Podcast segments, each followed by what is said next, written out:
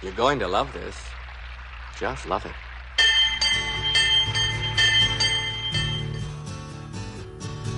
Maybe you will. Some good news for a change today.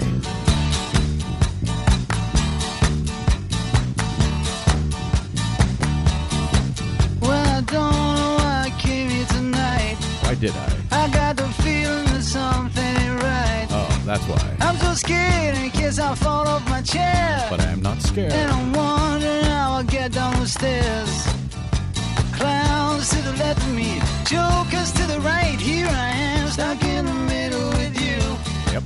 Yes, I'm stuck in the middle with you. Yes, I am from Pacifica Radio's KPFK 90.7 FM in Los Angeles. This is your BradCast as heard on 91.7 FM KYAQ in Oregon, on the Progressive Voices channel, on the Netroots Radio, on the Indie Media Weekly, on the FYI Nation, on the RadioOrNot.com, on the Radio Free Brooklyn, and of course, five days a week on Radio Sputnik. This is your BradCast. I'm Brad Friedman from BradBlog.com. I am your friendly citizen investigative blogger, journalist, troublemaker, muckraker, and all around swell fellow, says me. And I dare you to say otherwise. But you're welcome to. Our email address anytime is bradcast at bradblog.com.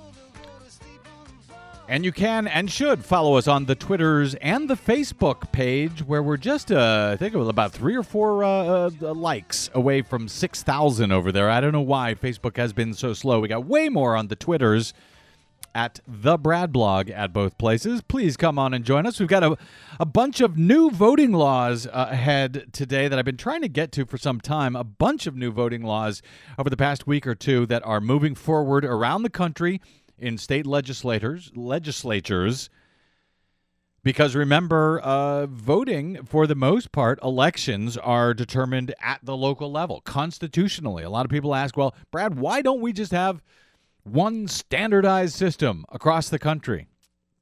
And the answer is well the constitution says it should be otherwise. That's one point. And the other uh, point beyond that is you know it's interesting when Republicans are in power, Democrats aren't all that interested in uh, one voting system run by the federal government, I've noticed. And when Democrats are in power, Republicans are not interested in that. So that's one of the reasons. In any event, uh, a lot of new uh, voting laws moving forward. These things matter. These things matter now. They don't, uh, well, they do matter right before elections, but there's nothing you can do about them right before elections. So now is the time to take notice and to make noise and to raise holy hell if you're a Ginham or uh, get get get to work fighting in favor of them if you are. Because some some of these laws are very bad for democracy. Others are very good for democracy. You will be shocked to learn that the ones that help expand the franchise and freedom along with it are in states primarily controlled by democrats the ones which seek to make it harder for Americans to participate in their own representative democracy tend to be Republican controlled states. I know, you're shocked. Pick yourself up off the floor. Yeah, you there. I know. Though there is, by the way, at least one surprise in that last set uh, for now in one of the Republican controlled states. So we'll talk about that in a bit. New election bills and laws and court rulings in, uh, among other places, Ohio, New Hampshire, Texas, Florida, Vermont, and Maryland bit later in the show. Also, Desi Doyen will be joining us with the latest Green News report, including more on the paddle in Seattle that we discussed on uh, this show yesterday with Seattle City Councilman Mike O'Brien. The fight to uh, against that uh, huge Shell oil drilling rig now in the port of Seattle, heading up towards the Arctic. A new study that uh, we'll talk about, a new study that finds President Obama's new emissions standards for power plants will begin saving lives. Lives. Almost immediately after being implemented. Uh, and a bit on the remarkable effort to block those standards by the usual suspects in the coal industry and the elected officials who support their industry of death. Too strong? Is that too strong, Desi Doyen? Oh, hell no, that is not too Industry strong. of death. Okay. We'll talk about that in the Green News Report and a remarkable story about the indigenous tribe in Canada, which has said no to the fossil fuel industry again, even after $1 billion was dangled in front of them. Not 1 million like the old uh, Austin Powers movie, but $1 billion dollars. They said, mm, nah, you know what? No thanks. Yeah, that's a really inspirational story. It is. I'm really glad we're going to get It to is. it today because people need to hear about this stuff. They need to hear that, you know, local control is important and people are standing up for their rights. All of that and more, uh, much more ahead, including, if we have time, by the way, millions of spiders raining down from the skies in Australia. Just to creep you out, just to creep out the arachnophobes, uh, really. And, and maybe we'll get to some listener mail as well. Uh, but at first, I know we, we've got a congressman uh, on the line, so let me get right to this. Uh, last year, after a uh, startling, for some at least, militarized police presence, like armed ve- uh, armored vehicles and uh, police and camouflage gear and with assault weapons and everything else after they showed up in the city of Ferguson, Missouri, in response to protests following the police killing of African American teenager Michael Brown. The calls for the demilitarization of the nation's state and local police force uh, forces seem to hit a crescendo. Elected officials such as Senator Bernie Sanders and several others at the time called for reform. If there is any silver lining uh, in the tragedy of Ferguson, is that I hope we learn some very important lessons. When you see the kind of force that's being used in Ferguson, it really does make it appear that the police department there is an occupying army in a hostile territory. And that is absolutely not what we want to see in the United States. So I think we've got to rethink a lot of this heavy equipment that police departments around the country are utilizing. An occupying force. Uh, that really is true. And it was in, we saw this in Ferguson. A lot of people were alarmed at that militarized president, uh, presence in Boston during the uh, hunt for the, uh, for the Boston Marathon bombers. Uh, of course, a lot of us had noticed that militarized presence years ago, going back at least as far as uh, oh well, let's see the, uh, the just the Occupy movement in 2010, and the way that was crushed all over the country with these militarized police forces. In any event, uh, even President Obama joined the chorus calling for reform of the Pentagon's so-called 1033 program which has long supplied police forces with surplus military gear for free, a program that uh, seemed to really go off the rail- rails following 9 11, uh, and uh, along with the militarization of our police nationally. You know, there is a big difference between our military and our local law enforcement, and we don't want those lines blurred. Uh, that would be contrary to our traditions.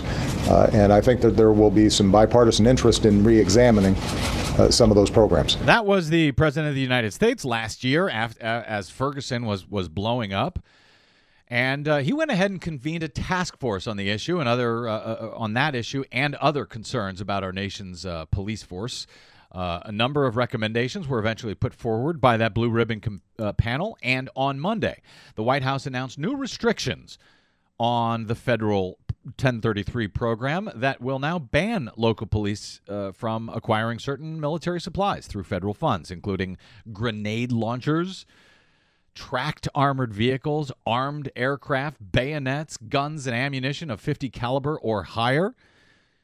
Other equipment, such as tactical vehicles, explosives, and riot equipment, will be transferred only if local police provide additional certification and assurances that the gear will be used responsibly, according to the Washington Post. And in order to obtain equipment, including drones, Humvees, and flashbang stun grenades, local police departments will have to be approved by a civilian. Uh, this is good. A civilian governing body, such as a city council, and they will have to provide, quote, a clear and persuasive explanation for why the controlled equipment is necessary. But long before Ferguson, long before the calls by the president for reform, long before Monday's executive action, Congressman Hank Johnson, Democrat from Georgia's 4th District, a member of the House Armed Services Committee, was already gathering his support for his Stop Militarizing Law Enforcement Act, which he introduced last year. We spoke to him at the time about his efforts here on the broadcast as last summer, I believe, and Congressman Johnson now joins us again today, maybe for a bit of a victory lap. We'll see. Congressman, welcome back, sir, to the broadcast. Well, thank you so much for having me, Brad. Uh, always great to have you here, sir. So, uh, does this uh, new announcement of this executive a- action by the president does it do everything your bill would have done? Does it go far enough? And uh, how how do you feel after his uh, announcement of this uh, this new executive action on Monday? Well, I tell you, the the uh, president's executive order goes a long way to shutting down the 1033 program with respect to military grade weaponry, and that's all that we sought to do with the Stop Militarizing Law Enforcement Act. I'm I'm very uh, gratified by the action that the president took, uh, just with one swoop of his uh, signature Yeah. accomplishing something that uh, we've been trying to get accomplished by 435 members of the House plus the 100 members of the Senate. So I'm impressed with swift action. But this is only an executive action, right? It, this can be undone by uh, by future presidents, by uh, Congress itself. Uh, is there still a need for your Stop Militarizing uh, the Law Enforcement Act uh, at this Oh, point? there is there's no question about it, Brad. Um, the executive order can be changed at any time by the next president, and uh, and even Congress can come along and uh, ban the enforcement of the executive order.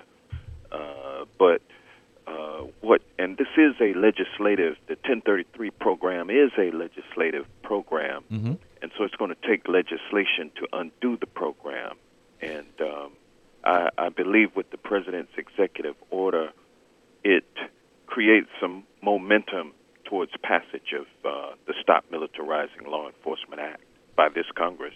Is it overall too late? Uh, even if this goes forward well, even if the, the, the president's executive action is not blocked by anybody, is it is it too late for this? Is the horse already out of the barn, Congressman? Uh, Congressman, we've got local police already seem armed to the teeth at this point. This initiative won't require any of them to give back any of those militarized arsenals uh, back to the federal government, will it?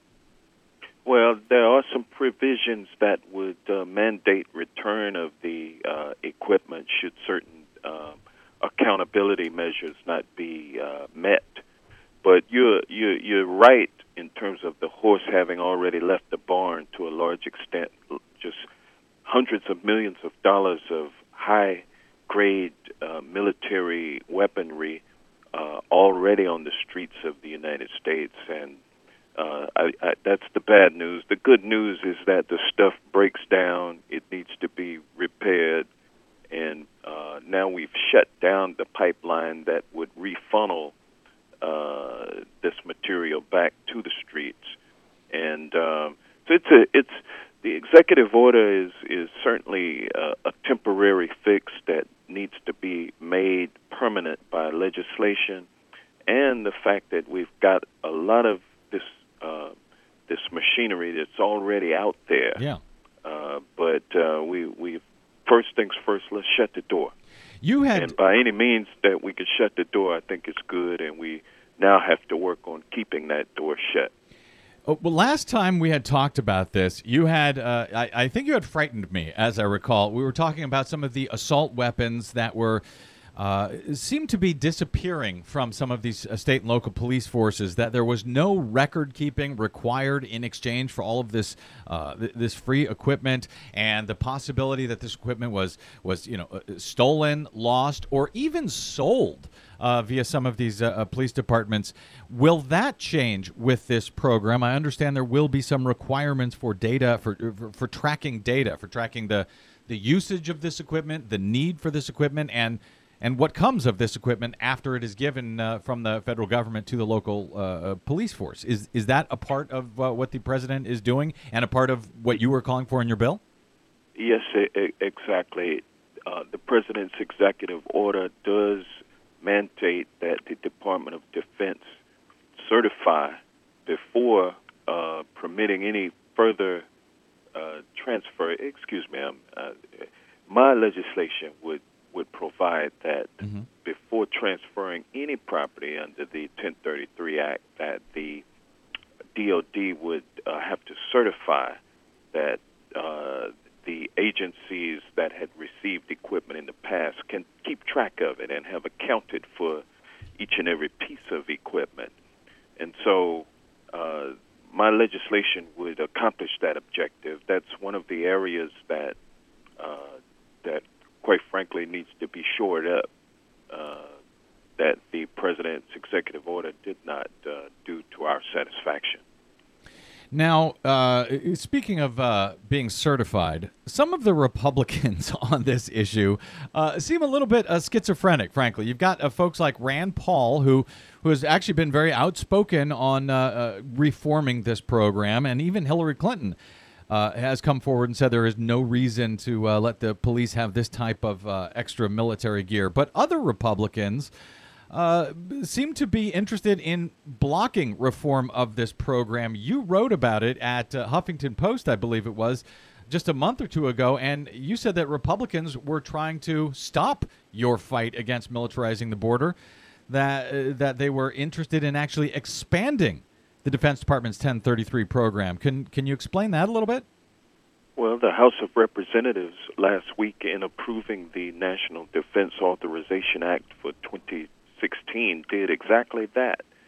Uh, uh, they denied my amendments uh, to come to the floor, which would have prevented uh, the 1033 program from being expanded uh, to allow for law enforcement agencies to apply for this military equipment for border control purposes. So mm-hmm. now, uh, border patrol or border control is a purpose under which uh, law enforcement agencies across the nation, regardless of how close or far they are from the border, uh, can justify uh, the need for this equipment. It used to only be limited to uh, the war on uh, on drugs, drug eradication, and the like.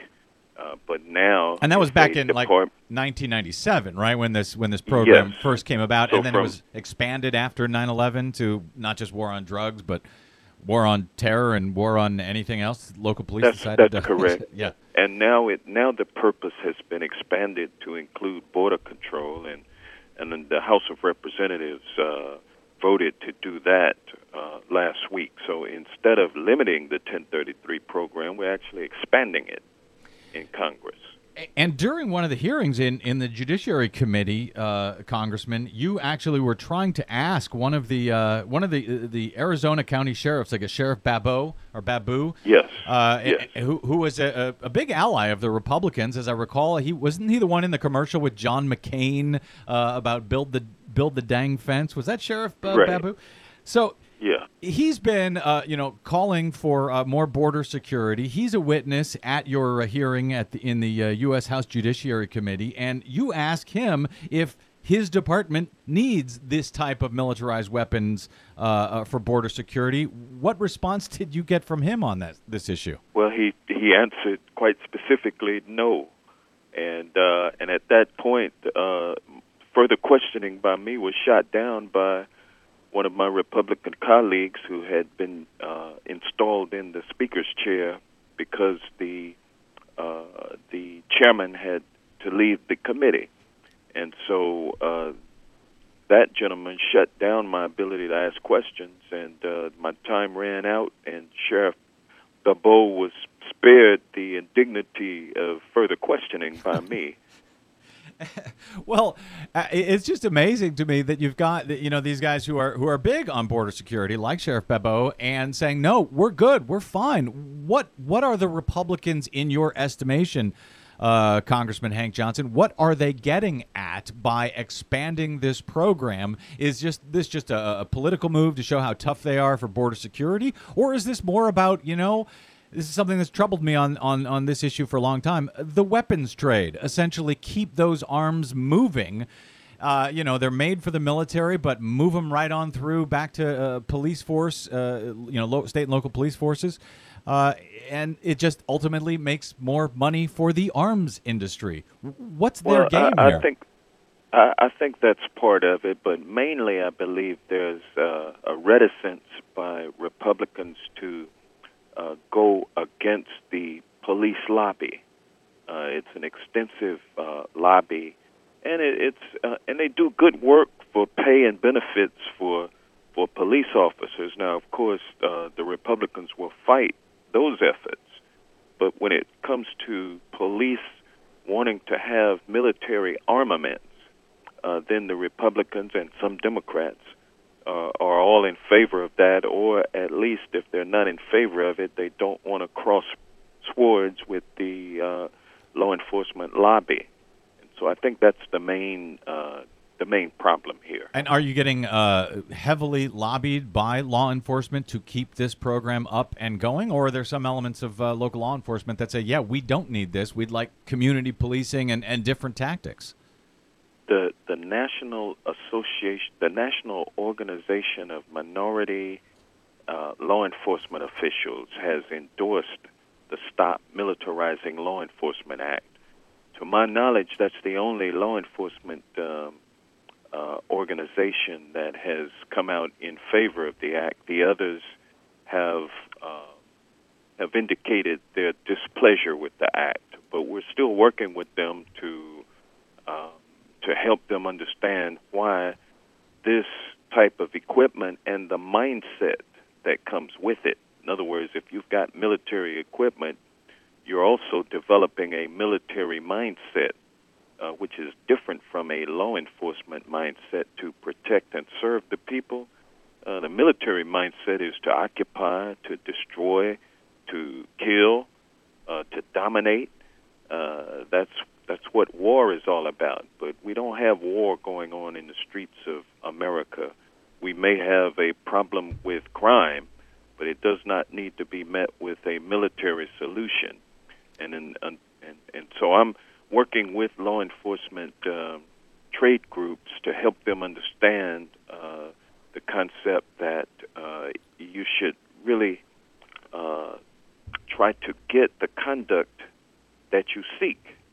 So when you when you go out there and you confront uh, protesters uh, with military weaponry, then you're going to get the response that you are seeking. If you confront lawful and peaceful demonstrators with uh, with the kind of law enforcement uh, community policing uh, mindset, uh, then you're likely to be met with a uh, uh, with a public that respects you and that um, um you can you can control with with limited force. And of course, we know officers sometimes have to escalate that the level of force, but they should really uh, have the hearts and minds of the people in their minds uh, uh, as they have to go about uh, what they have to do. And so we've got to reestablish uh, this trust between the community and the police that serve them. And I think that's really what uh, has eroded as we have further gone down the militarization road uh, as we have since 1997.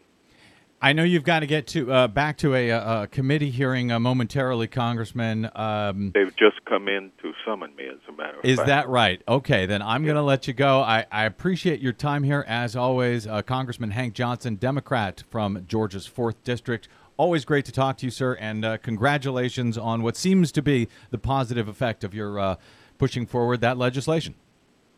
Thank you, Brad, and uh, continue uh, to spread the truth to uh, the multitudes out there. We appreciate your voice. Thank you, brother. I will. Congressman Hank Johnson from uh, Georgia's 4th District. Thank you, my brother. Okay, uh, you know what? I really like that guy. He's yeah, got he's, he's awesome. He's got like one of the driest senses of humor in all of Congress. I, I really, uh, I think he's hysterical. A lot of people don't get him, but I, I think he's uh, quite hysterical. There was one question actually I wanted to uh, bring up to him, and I know he had a run for that uh, hearing. But um, you know, li- libertarians, I'll just uh, toss it out here, pretend that they're afraid of big government. I want to say small L libertarians, you know, Republicans who claim to be uh, libertarians. They pretend that they're afraid of big government, but then when they're given a chance to do something about it, like this, suddenly, oh no, we don't want to restrict the amount of, uh, you know, guns and tanks and grenade launchers that are being sent to our police force. So uh, that's one of the things that I meant by uh, Republicans are kind of schizophrenic about this. But uh, just to underscore this point, uh, crazy uh, Republican, former Republican Congressman Allen West from Florida, uh, on his website, his editor in chief there, according to TPM, noted that the timing of the president's order for uh, rolling back this 1033 program for rolling back these uh, uh, big guns, tanks, grenade launchers that are being sent to local police uh, is just curious how it seems to coincide with the U.S. military's upcoming Jade Helm 15 training exercises. Again, yes, they are oh, still still oh on this. Yeah, this. And for those who don't know, it's the uh, U.S. military uh, special forces training operation that's going to be going on in several states, most notably down in Texas, where Governor Greg Abbott has said that, oh, I will have my uh, state militia keep an eye on them because they're pretending or they have convinced themselves that what's really going on here is a federal government takeover of the state of Texas. And yet, oddly, Gov- uh, Greg Abbott, back when he was Attorney General, was just fine with it back in 2007 Oh, back when it was- Perry was governor. Well, well, and when George W. Bush was the one uh, presiding over these military exercises in the state of Florida, but now everything's changed. Now uh, they've got to watch out for this uh, this rascal, this uh, tyrant, Obama. Uh, on Allen West's website, it says, uh, "quote With the upcoming Jade Helm military exercises planned throughout the Southwest this July in civilian areas, some folks are concerned." The federal government has grander plans than simply a practice session. Federalizing the police seems to come up in conversation, particularly since the Obama administration has been so uncomfortable with local law enforcement actually doing its job, such as quelling violent riots, looting, and mayhem in recent months. So, what they seem to be saying is the Republicans in this case, uh, they're against taking those arms, those military weapons, a- away from state and local police because that will give the upper hand to the federal government. And uh, do you understand this, Des? You're from Texas. You're our expert. We consider you our local expert since you're the only one here from Texas. Your Texpert? Your Texpert. Our Texpert. Yeah. Do, do you understand what they're saying here? What their concerns are? So they they don't want police to be militarized unless they want the police to be militarized. Exactly. Your rights are conditional, and as long as they coincide with what this particular party and these particular partisans want, um, they they love the military unless it's the military under Barack Obama, and then they're not so happy with it. Uh, but even uh, you know they also they, they don't like the police under Barack Obama when they've got all of those weapons until they try to take away the weapons from those police. Anyway, yeah, just a little schizophrenic. Federalizing the police, says Congressman. He's Allen only West. asking. Yeah. He's just asking the question. yeah, he's just asking. Is that what's going on? Some people have been saying Oh, things brother. in conversation. Yes, they all. have. Uh, all right. Well, uh, back to reality here uh, momentarily. Let's take a quick break and we'll come back with uh, a whole bunch of new voting rules. This is why this stuff matters. This is why, by the way, one of the reasons Allen West is now out of office because he was theoretically voted out of office. Although there were problems with his election at the time, and I supported his his fight, his fight, and his supporters' fight to make sure that every vote was counted and counted accurately. And by the way, it never was in that election. I'm sorry to say. Uh, but the war on democracy continues. Let's take a quick break, and we will come back with uh, new voting laws in Texas, New Hampshire, Ohio, Florida, Vermont, Maryland, some good, some bad, all of that, and maybe even flying spiders straight ahead. I'm Brad Friedman. This is your Bradcast.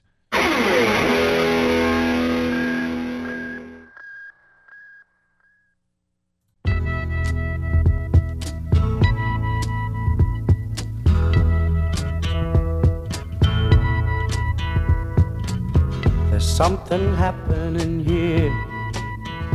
What it is ain't exactly clear. No, it never is. There's a man with a gun over there. Hmm? A telling me I got to beware. I think it's time we stop, children. What's that sound? Everybody, look what's going down. Looking what's going down, that's what we do right here on the broadcast. Welcome back. Brad Friedman from bradblog.com.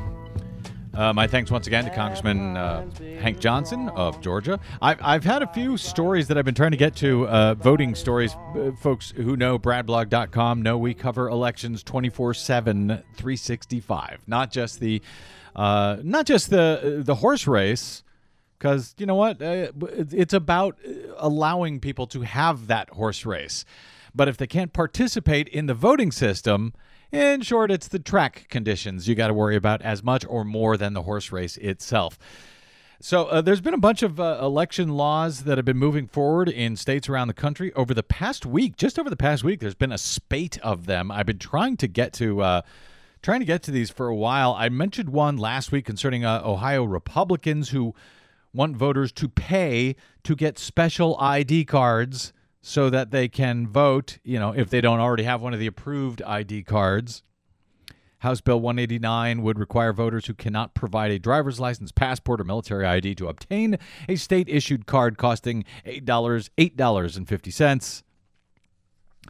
Of course, that would be a poll tax, and back in the uh, back in the '60s, the Supreme Court already determined that poll taxes were illegal uh, and that was a poll tax. I think it was about a buck fifty for a case in in Virginia, and so now eight fifty for an ID if you don't have one in Ohio. If you want to participate in your own democracy, if this law uh, moves forward, right now Republicans in the uh, state house are are pushing this. Yeah, that was a 1966 Supreme Court ruling barring states from the using the quote affluence of the voter or payment of any fee as an electoral standard.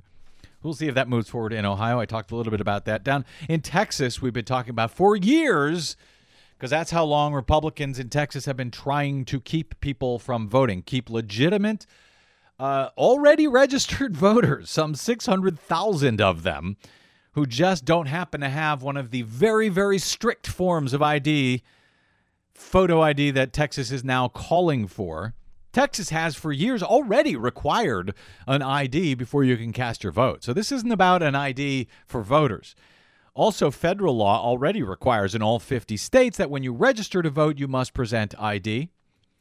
Uh, if you don't present that ID at the time you register, for example, if, if uh, you know a lot of uh, registration is done by by groups out there in the in the community, if you don't present a um, ID at the time you register to vote, then you will be flagged when you go in to vote for the first time. Then you will have to present an ID. This is already the law in, in all 50 states. Most states already require some form of ID. ID is not a problem. Uh, even though like uh, Republicans like to pretend that's the case. Uh, oh, Democrats are against ID before voting. No, they're not. Uh, the thing that voting rights advocates care about is that, is that there are enough types of ID to be presented so that you don't exclude huge chunks of the population. So not just uh, you know driver's license, but uh, you know paycheck stubs, uh, utility bills, bank statements, and so on and so forth. That's fine as long as there are you know plenty of allowable forms of ID. It's fine. But no, uh, Texas Republicans know that demographics are working against them very quickly and uh, white Republicans in the state of Texas are quickly becoming the uh, the minority, and they know it. So the important thing is to keep people from being able to vote at all, and that's why they've been pushing this strict, draconian polling place photo ID restriction. Which last year, after a full trial on the merits, was found by U.S. District Court Judge Nelva Gonzales Ramos to be unconstitutional and a poll tax. She wrote in her 147 page ruling that this new law by Texas creates an unconstitutional burden on the right to vote, unconstitutional burden on the right to vote. Underscoring unconstitutional for you Republicans out there who like to pretend you, you give a damn about the Constitution. It presents an unconstitutional burden on the right to vote, has an impermissible discriminatory effect against Hispanics and African Americans, and was imposed with an unconstitutional discriminatory purpose. She also added it constitutes an unconstitutional poll tax based on evidence from the uh, given from the state examined at the trial the law could serve to disenfranchise as many as 600,000 already legally registered voters so it was found unconstitutional, uh, and now they're uh, quarreling at the appellate level about whether that law will get to stand or not, and it may m- make its way back up to the Supreme Court. But in the meantime, As the Texas Observer is now reporting, uh, a new law, HB 1096, aims to make it even worse. They write four years after Texas passed one of the strictest voter ID laws in the nation, lawmakers will debate another measure that could make it even more difficult for Texans to vote. House Bill 1096 by uh, uh, Rep. Jim Murphy, Republican of, of Houston, would require the address on a voter's approved ID, such as a driver's license, to match their voter registration address. Currently, voter ID addresses and voter registration addresses do not have to match. So, you know, for example, if you uh, if you have a driver's license and you move in September and you re-register at your new address in October and then you go to vote in November but you haven't updated your driver's license yet because it's uh, it's a Texas driver's license and it won't time out for another 5 years. You can uh, you can go ahead and use that uh, driver's license to vote. Nope not anymore not under this law Currently, if a voter registrar believes a voter's resident residence is different from the one indicated on registration records, the registrar may send the voter a residence confirmation notice, and voters can respond by submitting a signed response confirming their residence. But under this new law being proposed, voters would have to provide evidence that their residence address matches their voter ID. Critics arguing that uh, requiring voters to have updated addresses on their IDs would be another burden on poor and minority voters who move often, and they, of course, tend to vote for Democrats. Texas Democratic Party Executive Committee member Glenn Maxey says this bill would change all of that despite the rhetoric about voter integrity from Republicans. Efforts like HB 1096 are simply an exercise in voter suppression. Some people, he says, are trying to kick certain people off voter rolls who don't look like them. Maxey says the law would target uh, poor, minority, elderly, and disabled Texans. He went on to say In America, you think that every citizen would be eligible to vote, even people who move a lot. Texas is going the opposite way. He says if you're not smart enough or with it enough to know that you need the right address on your driver's license to vote, then F you, says Maxey, the, uh, the head of the uh, Democratic committee in, in Texas. So that's what's going on in Texas. So the fight for your right to vote continues in Texas. Meanwhile, up in New Hampshire, where the first in the nation primary will happen uh, not too many months from now, uh, the highest court last week struck down Republican lawmakers' attempt their latest attempt to restrict voting in that uh, crucial early voting state. Uh, the, the, language that they struck down ties the right to register to vote with the possession of a driver's license. And the High Court there found that that violates the state constitution. State Supreme Court found that the use of the word residence on the standard voter registration form added in 2012 is unconstitutional the forum should use the word domicile instead, which includes those living in New Hampshire who do not re register their cars and obtain new driver's licenses within 60 days of moving to the state.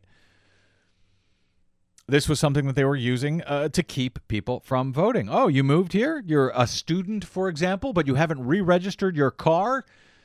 Now, the court found, the Supreme Court found long ago that if you're a student, a college student going to town somewhere, you can vote in that town if you wish. You can register to vote. You don't have to register your car if you have one.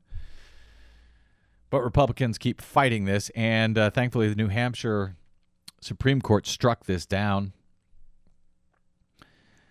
The uh, critics of this law uh, said, and the court agreed, that the uh, the use, the way this was worded, was likely to exclude uh, f- uh, voting uh, for college students, active members of the military who happen to be stationed in New Hampshire, and other people who have may have moved recently to the state or who frequently move homes.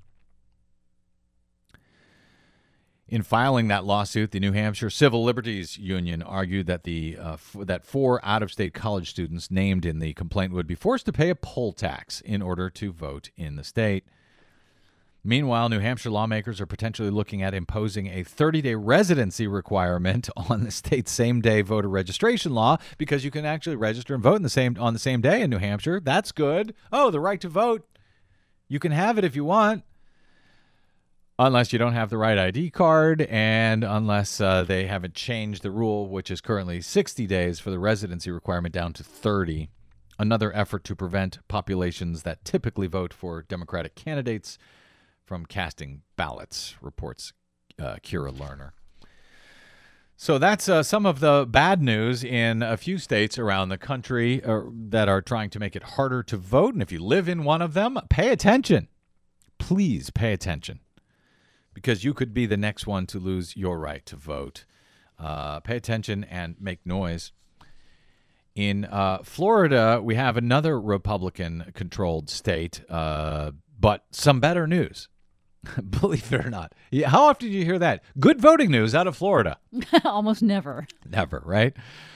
Uh, in a surprise uh, to voting rights advocates who feared a veto of this law, Florida Governor Rick Scott signed a bill into law on Friday morning that will set up an online voter registration system by 2017. So it'll be after the upcoming presidential election, but okay making it easier to register to vote. He says he did so with, quote, some hesitation and some concern because he says cyber attacks are on the front pages almost every day and fraud and ID theft are.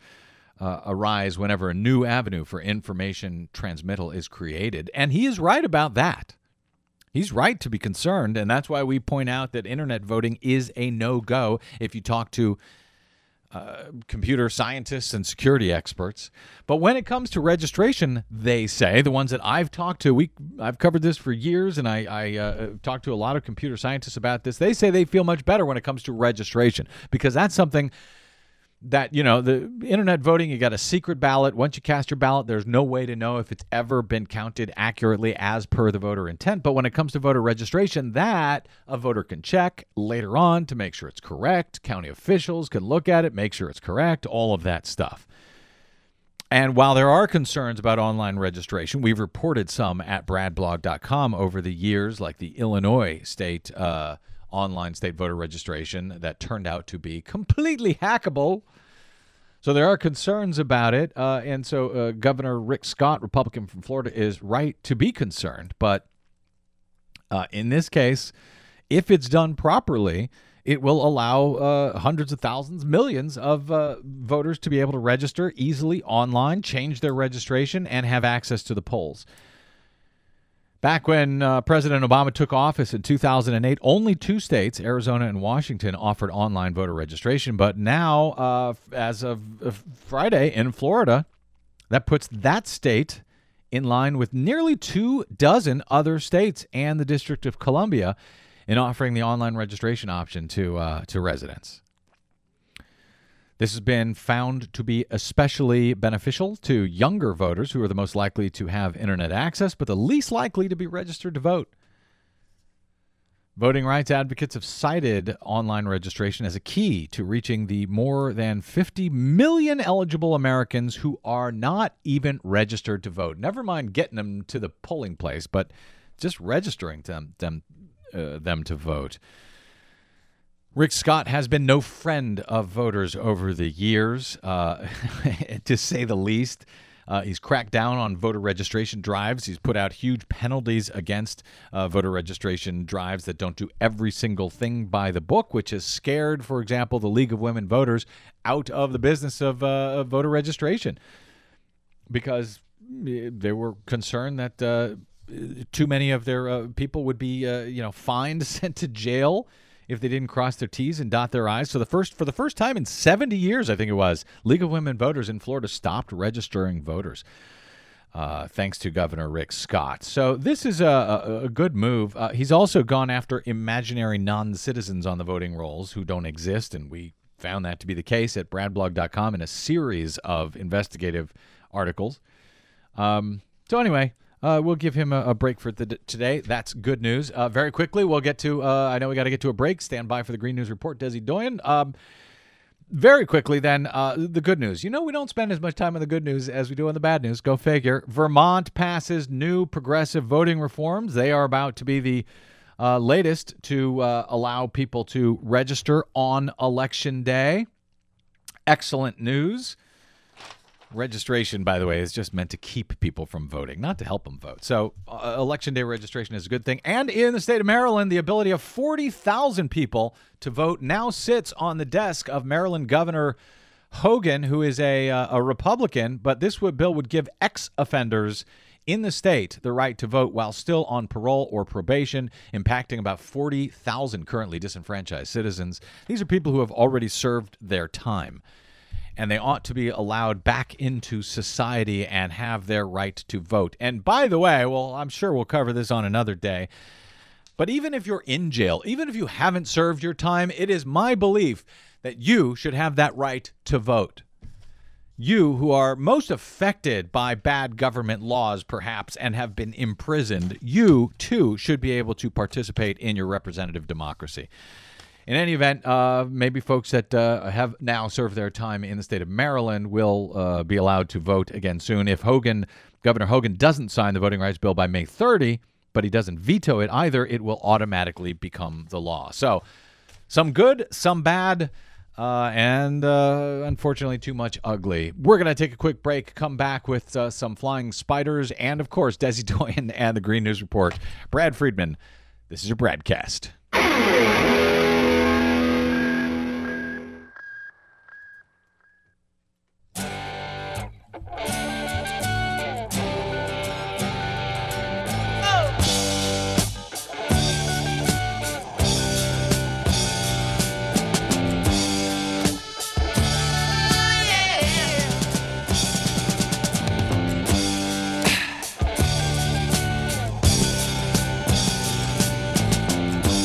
Ziggy played guitar, jamming good with Weird and Gilly and the spiders from Mars. Well, played it th- they weren't exactly spiders from Mars, though they could have been. Who knows? Uh, well, welcome back to your broadcast, Brad Friedman of BradBlog.com. Uh, millions, millions of tiny spiders recently fell from the sky in Australia, alarming residents whose properties were suddenly covered with not only the creepy critters, but also mounds of their silky threads, says NBC's Live Science. This month's spider downpour in the country's southern tablelands region is just the most recent example of a phenomenon commonly known as spider rain, or in some circles, angel hair, because of the silky hair like threads the spiders leave behind. Desi Doyen, have you heard of this before? Actually, I had You heard of it have? before. Yes. Really? Yeah. You know, remember back in Charlotte's Web when Charlotte's babies at the end of the book they all take off on their little balloons. Oh, yeah. That's basically was it? That's that's all it is. It's just that they do it all at once, which normally people don't see. But this particular species happen to all go at the same Well, time. Well, this is the explanation uh, because it creeped people out down there as uh, spiders were. I know, I know. You love spiders. spiders. You're not frightened of They're spiders so at all. Cute. Uh, Rick Vetter, a retired arachnologist at the University of California, said that what this is is called uh, it's a, a form of spider transportation transportation known as ballooning. Ballooning is not uncommon, just as you say, Desi Doyen. Uh, they climb, some of these spiders climb in a high area and stick their butts up in the air, release their silk, and then just take off. That's what's going on around us all the time, Vetter says, but we just don't notice it. The reason we don't notice it, apparently, uh, is because it doesn't happen all at once for the spiders, for millions of spiders to do this all at the same time. So, in this kind of event, um, Todd Blackledge, a biology professor at University of Akron, said, in these kind of events, what's thought to be going on is that there's a whole cohort, cohort of spiders that's ready to do this, ready to do this ballooning uh, dispersal behavior, but for whatever reasons, the weather conditions haven't been optimal and allowed them to do that. So then suddenly the weather changes and now they have the proper conditions to balloon, and they all start doing it at once. That's what's believed to have happened in uh, in New South Wales, down in Australia. Uh, an abrupt change in the weather or wind pattern may have carried these migrating spiders up and away, and then back down to Earth en masse. Not the orderly dispersal that they uh, or the residents of the southern tablelands region were expecting. I can imagine. Spiders from the sky. I love it. Uh, that's much more uplifting than these uh, just uh, sad, terrible, depressing stories you always bring us in the Green News Report, Desi Doyen. Well, we're going to try to change that a little bit today. There are some good news stories in today's Green News Report. Let's get right to it. Our uh, latest Green News Report. The monument to the hubris of the oil industry sitting on our waterfront. the paddle in Seattle. Kayaktivists hit the water to stop Shell's Arctic drilling. Good news for breathers. Study finds new rules for power plants will save lives, but Republicans are already trying to stop them. Plus, And for the third time, the membership said no. Indigenous tribe in British Columbia says no, again, to natural gas. All of that obstructionism and more straight ahead.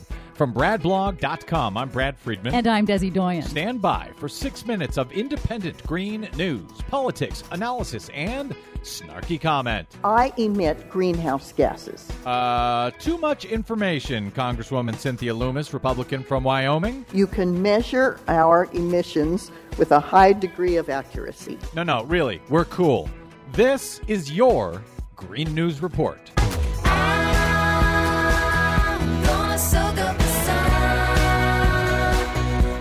Okay, Desi Doyen, I, I don't know what that hearing was uh, on where Congresswoman Cynthia Lummis was talking about her emissions. Yeah. But I do know that the Sierra Club apparently sent her a box of Gas X to help with her emissions problems after yes, that speech. Yes, they did. And I, you know, I guess what she was getting at was we all emit carbon dioxide when we breathe, is what she was trying and to say. some methane and other things too. Right. So was she trying to say, hey, we all emit greenhouse gases, so we don't need to do anything about it? Something like that. Okay, then. The Republican plan for dealing with global warming is going very well. What do you have for us today, Desi Doyen? Well, first, as we reported last week, the Obama administration has given oil giant Shell conditional permission to drill for oil in the fragile, melting Arctic this summer, despite Shell's tragic comedy of errors the last time they tried to drill in the Arctic back in 2012.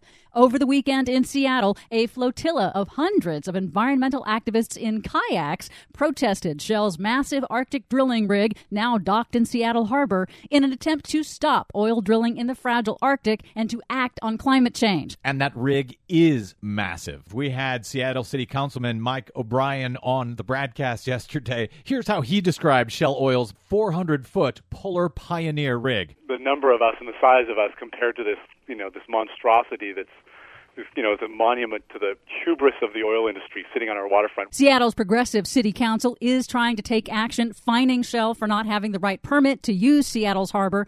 But as Councilman O'Brien said on Monday's broadcast, they feel they have to try. Companies like Shell that have so much money and so much power to disregard the health of our planet and our people um, need to be held accountable and not do this. Shell is an energy company. They can be investing in renewable resources just as well as they can in oil, and they're just being stubborn because they see money to be made in this.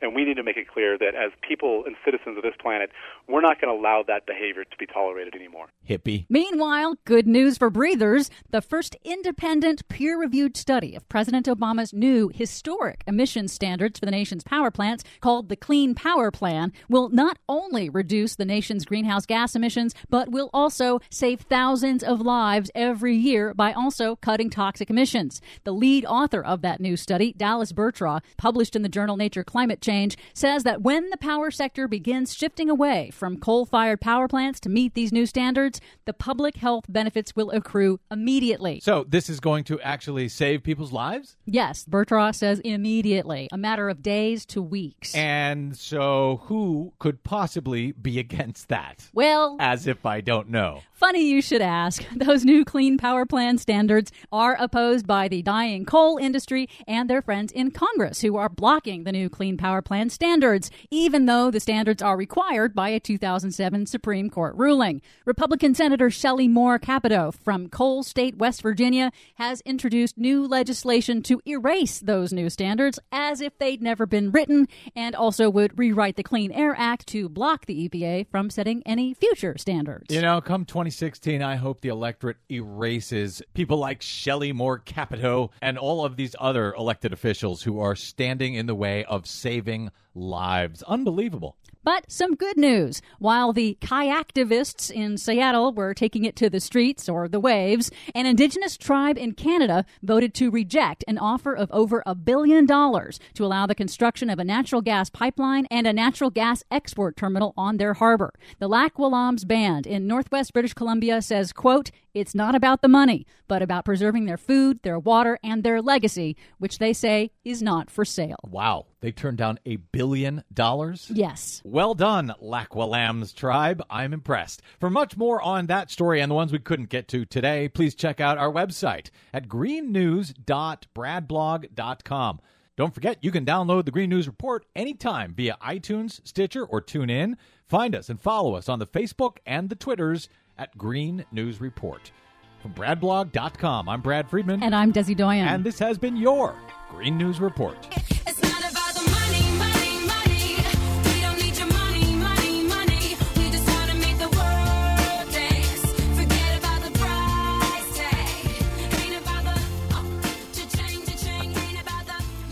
I love that story. Thank you for uplifting me on the way out the door, Desi Doyen. I appreciate it. Thank you, Desi, our producer, and to Cynthia Cohn, our booking goddess. Also, my thanks today to Congressman Hank Johnson of Georgia's 4th District. We'll be back with you same Brad time, same Brad channel tomorrow. Until then, you can find us on the Twitters and the Facebooks at The Brad Blog and, of course, at bradblog.com. I'm Brad Friedman. Good luck, world.